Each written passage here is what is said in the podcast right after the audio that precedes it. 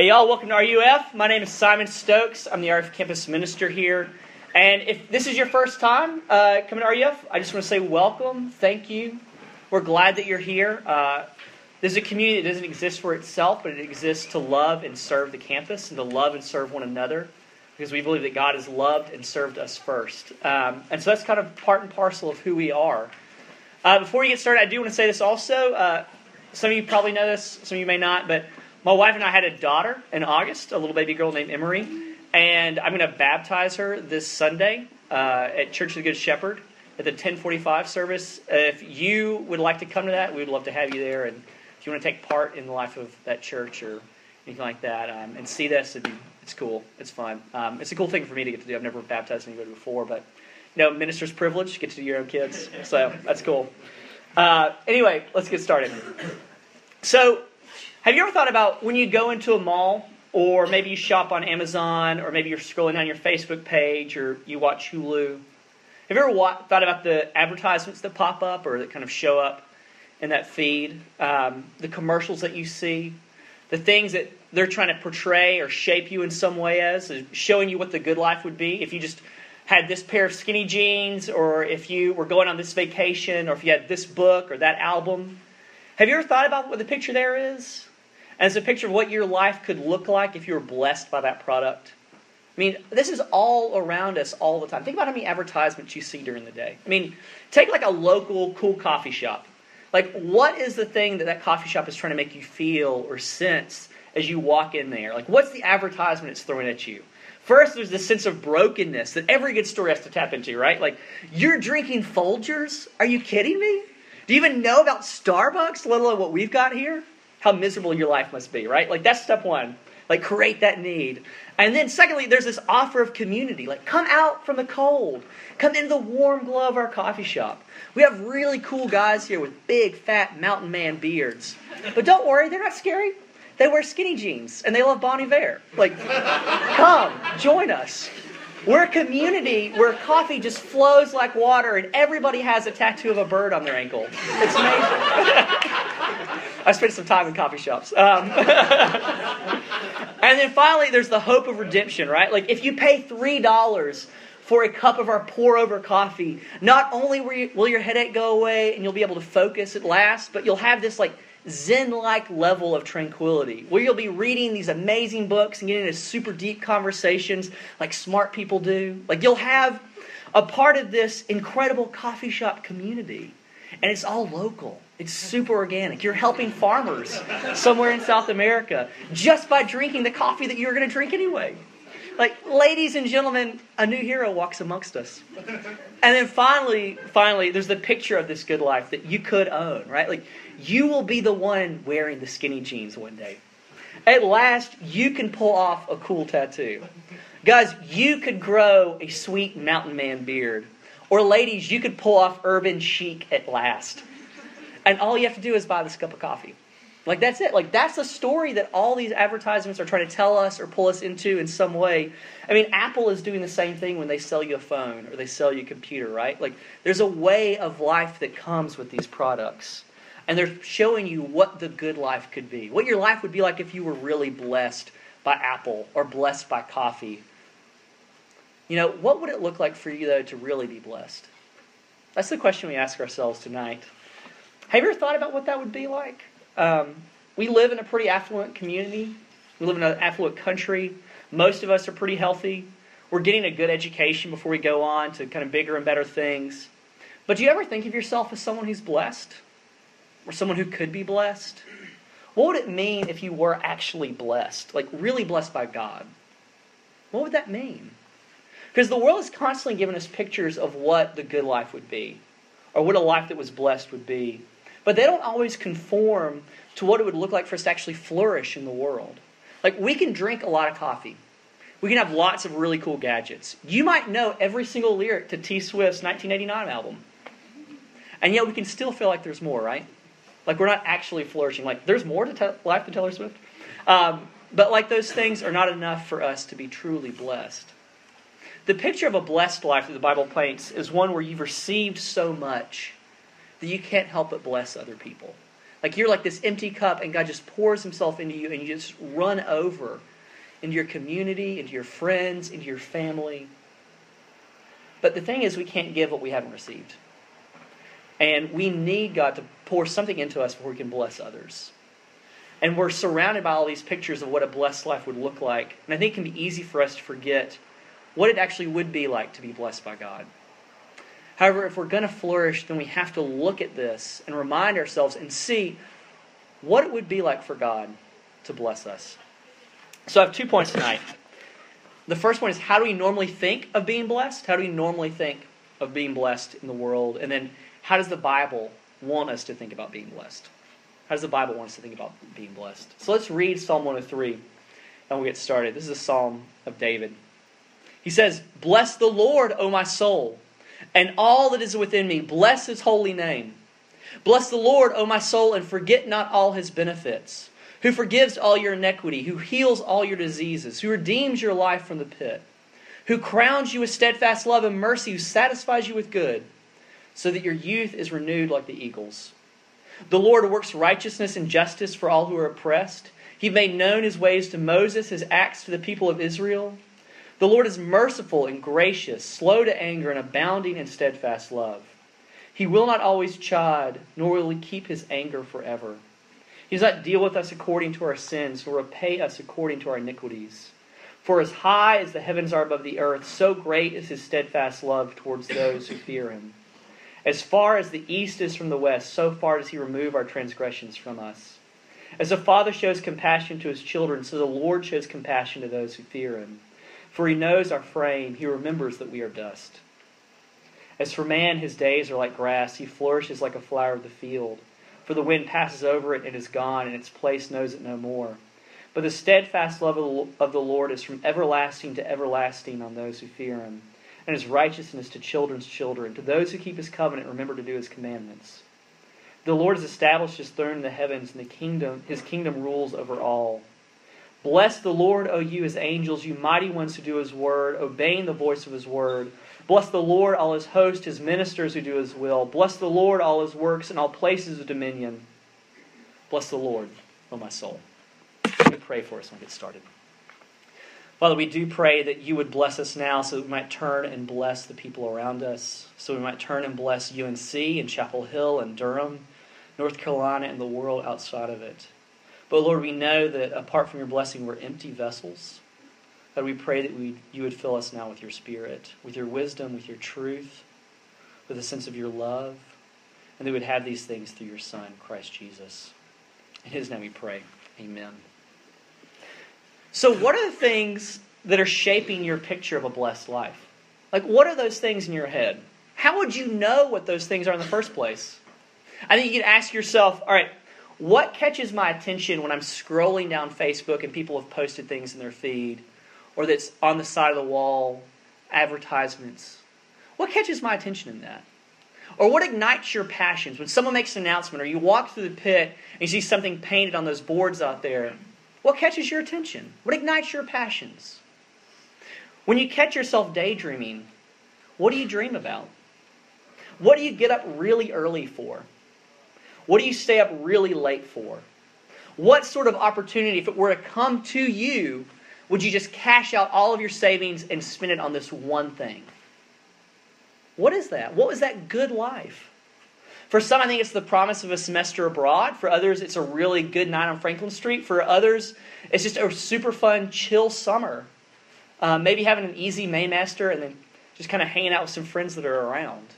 But all these things are pictures that we have of ourselves, of the good life, of a blessed life.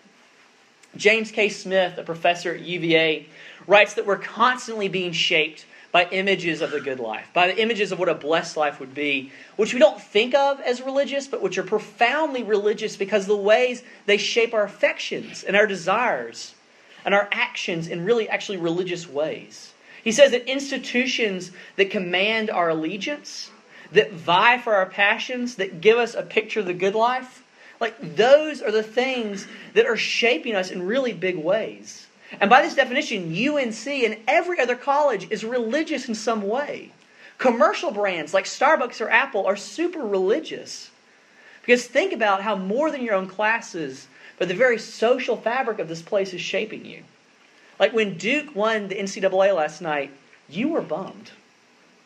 And if they were to lose and we were to win, and J P. Tokido decided to uh, stay off from the N B A for one more year because he loves the Tar Heels and he just wanted to play for us again, you'd be riding pretty high, right? Like, you'd be too blessed to be stressed. Well, that's right. I said that. But why is that? Why is that? Is that just from you? Like, no. Like, no one is born a fan. Fans are made. Fans are shaped. And they're shaped because of this picture of a blessed life in a certain way. Like, in a way that commands your allegiance, your passions, that gives you a picture of the good life. And that's what David is doing here in this psalm. Zoom out for a minute and look at what he's doing. He starts off and says, "Bless the Lord, O my soul, and all that's within me. Bless his holy name." Why? Why? Because he's trying to remember, what is the good life here? What is the thing that needs to shape me and shape my heart and my actions and my affections? And he remembers all the things that God's done for him. He says, he forgives all your iniquity. He heals your diseases. He redeems your life. He crowns you with steadfast love and mercy. He satisfies you with good. He works righteousness and justice for the poor and the oppressed. He's merciful and gracious, slow to anger, and abounding in steadfast love. And David goes on and on and on. What's David doing here? He's training his allegiance. He's guiding his passions. He's pressing into what he knows is the good life, even if he doesn't feel it. He's telling himself something here, right? And you see, our culture says that the path to the good life of real blessedness comes really when you dig deep down into yourself and find the real you and live out of that no matter what other people say. Like, you've just got to find yourself somewhere, go on some sort of vision quest or go to counseling or have the right life experiences. And when you find that real you, live out of that. It doesn't matter what other people say or want or do, to, for you to do in your life. That's the real you. You've got to live out of that. But the path that the Bible offers us is a little bit different. The path that the Bible offers says that the good life comes when you recognize your need of God. That life doesn't come from inside of you, but from outside of you. And that when you join God in a relationship that's not based on what you've done or what you haven't done or what you could do, but it's actually based on what he's done on your behalf and that he gives you and that you receive and that you respond to that, like, that's the good life. The good life is one where you see what God has done for you and then you love people and you love God in a way that reflects that reality. Bless the Lord comes because God has blessed David first. And David sees that, and he recognizes that, and he's turning around and he's saying, God, I bless you in return. And I bless these people in return. And our culture says ultimately that the good life is about you, fulfilling you. But the problem with that is that any life that's about you is actually really unfulfilling because it's selfish. But our, and this is why David starts blessing God where he does. Look at verse three here. He says, "Bless the Lord, O my soul. Forget not all his benefits, who forgives all your iniquity."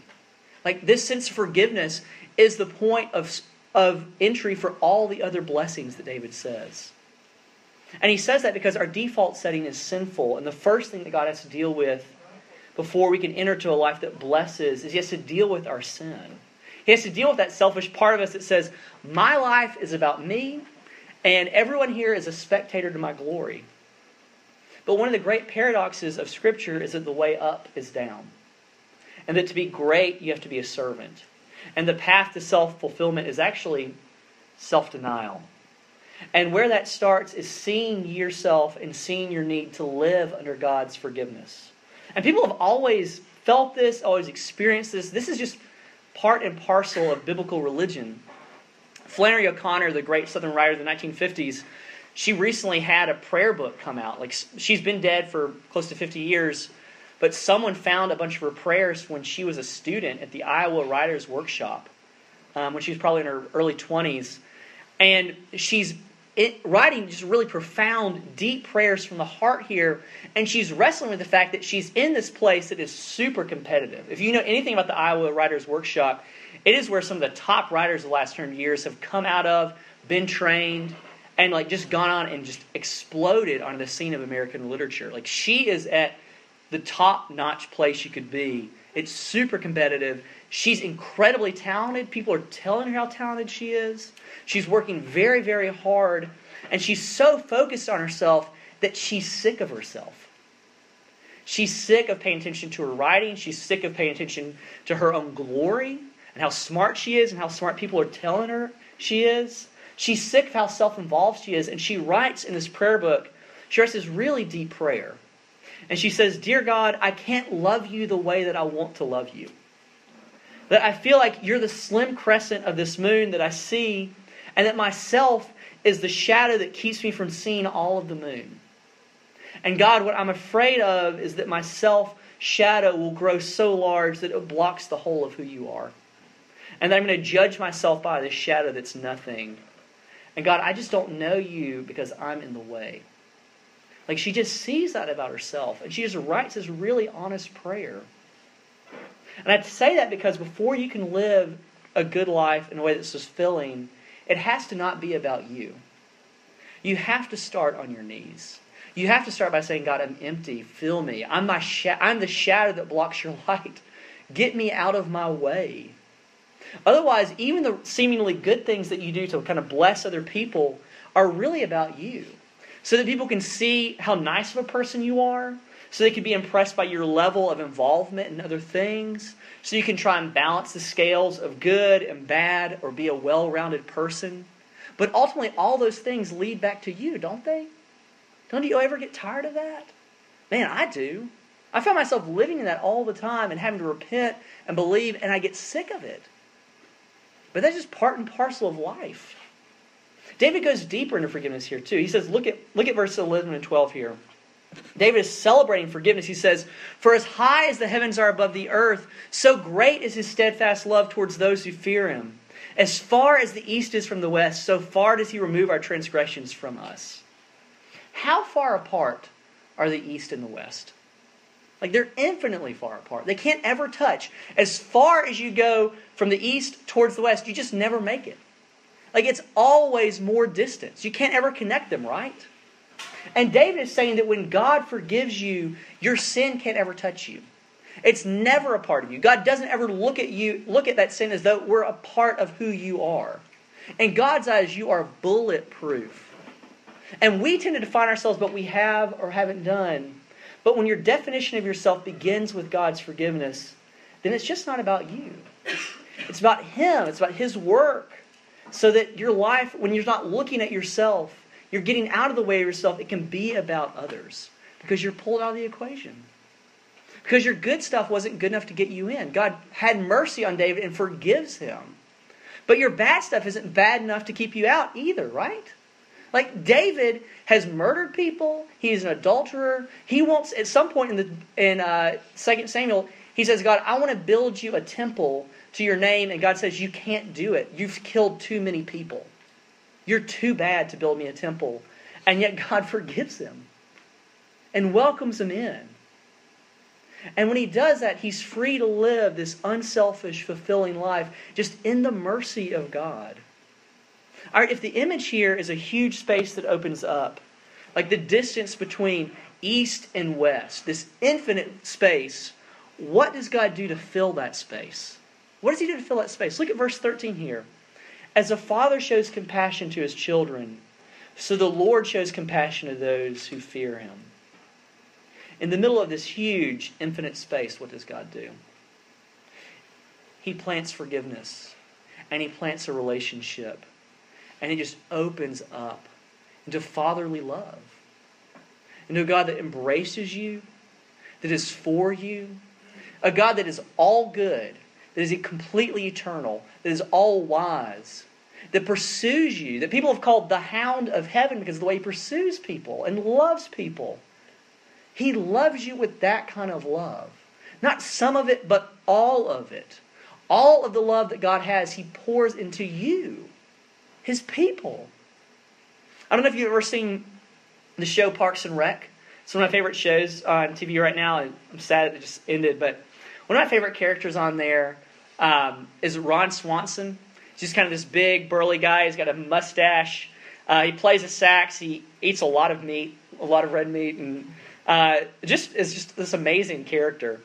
But one of my favorite episodes is he's sitting down and he's at this diner and he's ordering and he says to the waiter, just give me all the bacon and all the eggs that you have. And the waiter says, uh, okay. And he turns and walks away. And Ron goes, wait, wait, wait. I worry that you think that I said, give me a lot of bacon and eggs. But what I said was, give me all the bacon and eggs. Do you understand? And the waiter comes back and brings him literally all the bacon and eggs in the place. And I say that because I worry that what some of y'all have heard me say just now was that God loves you a lot. But what I said is that God gives you all of his love. He's completely for you. That he's totally after you. That when he removes your transgressions as far as the east is from the west, that he gives you all of his love. All of who he is. That he crowns you with his steadfast love and mercy. Which means that he gives you the most essential part of who he is. When people in the Bible say, God, tell us who you are, he says, I am the God of steadfast love and mercy. He puts his glory on your head. He puts who he is on your head. That's incredible. He knows our frame. He knows that we're made of carbon and oxygen and nitrogen and water. And that we're the dust of the earth, and yet he's gentle with us. And he's kind with us. And if he's for you, and he's done all these things for you, then bless him. Lord, you're so kind to forgive me and welcome me into a relationship with you. Who am I that I would know you? And yet here you are. And here I am, and you welcome me. And David calls others to do the same. He says, he says, bless the Lord, O you angels. Bless the Lord, all the works of his hands. You know, call others to bless God. Reveal to them how good God is. Because all mission springs from blessing. Like we just celebrated uh, Easter. Jesus in the Bible sends out after Easter his disciples into the world. And he sends them out after he's died for them and risen from the dead from them. He blesses them with the totality of his life. And he sends them out into the world. Mission starts with blessing. And if you ha- get the gospel, then give the gospel to people. Because blessing is really apocalyptic. Um, and what I mean when I say that is the word apocalypse, this is me, Greek nerd here, just means unveiling or revealing. You should be apocalypsing people all the time with how good God is. You should have conversations with your friends that go something like, you know why you love Chick-fil-A waffle fries? Because God is good. And they can say back to you, you know, I love fries because I love salt, and I love fried food. I love the fact that the waffle shape gives more surface area for that crunchy, crispy part of the fry. And you can say back like, no, what you love is about the fry are those things. But why you love the fry is because God is good. And he's given you salt and fat and delicious waffle fries. He has. That's why you love those fries. And helping people to see God's goodness should just be part and parcel of what we're about. Like most of the Christian life is calling people to see how good God is. And looking and reflecting yourself on how good he is. Because we should be doing this for ourselves too. Because if you know your heart, then you know that the default setting is not to trust God. And it's not to bless God. It's not to see yourself as someone who's blessed, but someone who's always got to work for more blessing. Someone who's always got to try harder. There's always some bar that you've got to achieve. But the gospel says that the bar has been set so that you're just, you're given it. God has given you what you need to be in a relationship with him. He's given you what you need for him to be happy with you. And this whole psalm is David saying, bless the Lord, O my soul, because he knows himself and he knows that the biggest fight in his life is with his own soul and with his own heart because he just doesn't believe sometimes. And neither do we. And that's why this is in the Bible, because you need to know that that's just part of the life sometimes with Christ, is that you need to talk to yourself and say, soul, today you don't believe, but believe that God loves you and cares for you and is kind to you. I'll end with this. Have you ever had a, a friend who goes to a shelter uh, for animals, like a vet or a pound or something like that, and just picks out like one of those like shelter dogs where it's just a mutt, and We had friends who did this. Her name was Franny, and every time you walked into her house, she would fall on the floor and just pee all over herself, and she was just totally vacant behind the eyes. Like, you just knew, like, this is not a smart dog. Like, there were no tricks coming from this dog. Um, every And every time you came in, she would pee on herself because she was terrified of you. And every time our friends left, she would be absolutely just so afraid that they were never coming back. Like, she would whine and whine and whine because she just didn't think that even though this was the millionth time they'd left and returned to their house, that they were going to come back for her. Or if they turned their back for one minute and there was a chance for her to get the dog food, she was going to rip that bag open and just gorge herself until she couldn't eat anymore because she was convinced that they were just not going to feed her. Like, you could sit on the couch and you could pet this dog, and every time your hand would come up to pet her, she would cringe or flinch or turn away. Like, no matter how long they loved her, like, that was just part of what she did. And y'all, that's all of us. That you have to remind yourself all the time that God is good. Because we're like these shelter dogs that just don't believe that God is going to take care of us or give us good things. Or, or sustain our souls.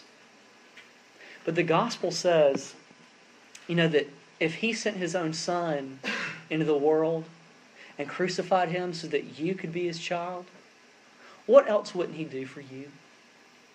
What other kindness wouldn't he do? That Jesus forgave your sin by taking on the disease of your sin. That he redeemed your life from the pit by going into the pit for you on your behalf. That God crowns you with steadfast love and mercy because Jesus wore a thorn of crowns. That God cares for the poor and the oppressed because he became poor and oppressed. That Jesus does everything on our behalf. And we just have to remind ourselves of that. And you just need friends to tell you that. And you need to read your Bible and see that, you know, that's what this story is about. And when you pray, no matter how weak that prayer is, pray and ask God, help me to believe. Help me to see. Help me to know how good you are so that I can bless you. Oh, my soul, so that I can bless you. Let's pray now. Father, you are so good to us that you give us your very heart. You give us your son, Jesus, and not some of him, but all of him. And Lord, on days when we're doing well or we feel like we're doing well, Lord, he is as much for us as on days when we feel like we are in the depths of woe or when we have walked as far away from you as we can. Lord, all of your love is given to us. Lord, help us to love other people out of that. Help us to love you and serve you out of that, out of the freedom of self-forgetfulness. Lord, so often we get in the way of ourselves. We get in the way of knowing you. We get in the way of loving you, but Lord, would you break through our selfishness and our sin and give us your peace, give us your mercy, give us a knowledge of who you are. Lord, help us to rest in your work. Help us to trust you with what you've done. God, set us free to love others out of the knowledge of your love. In your son's name we pray. Amen.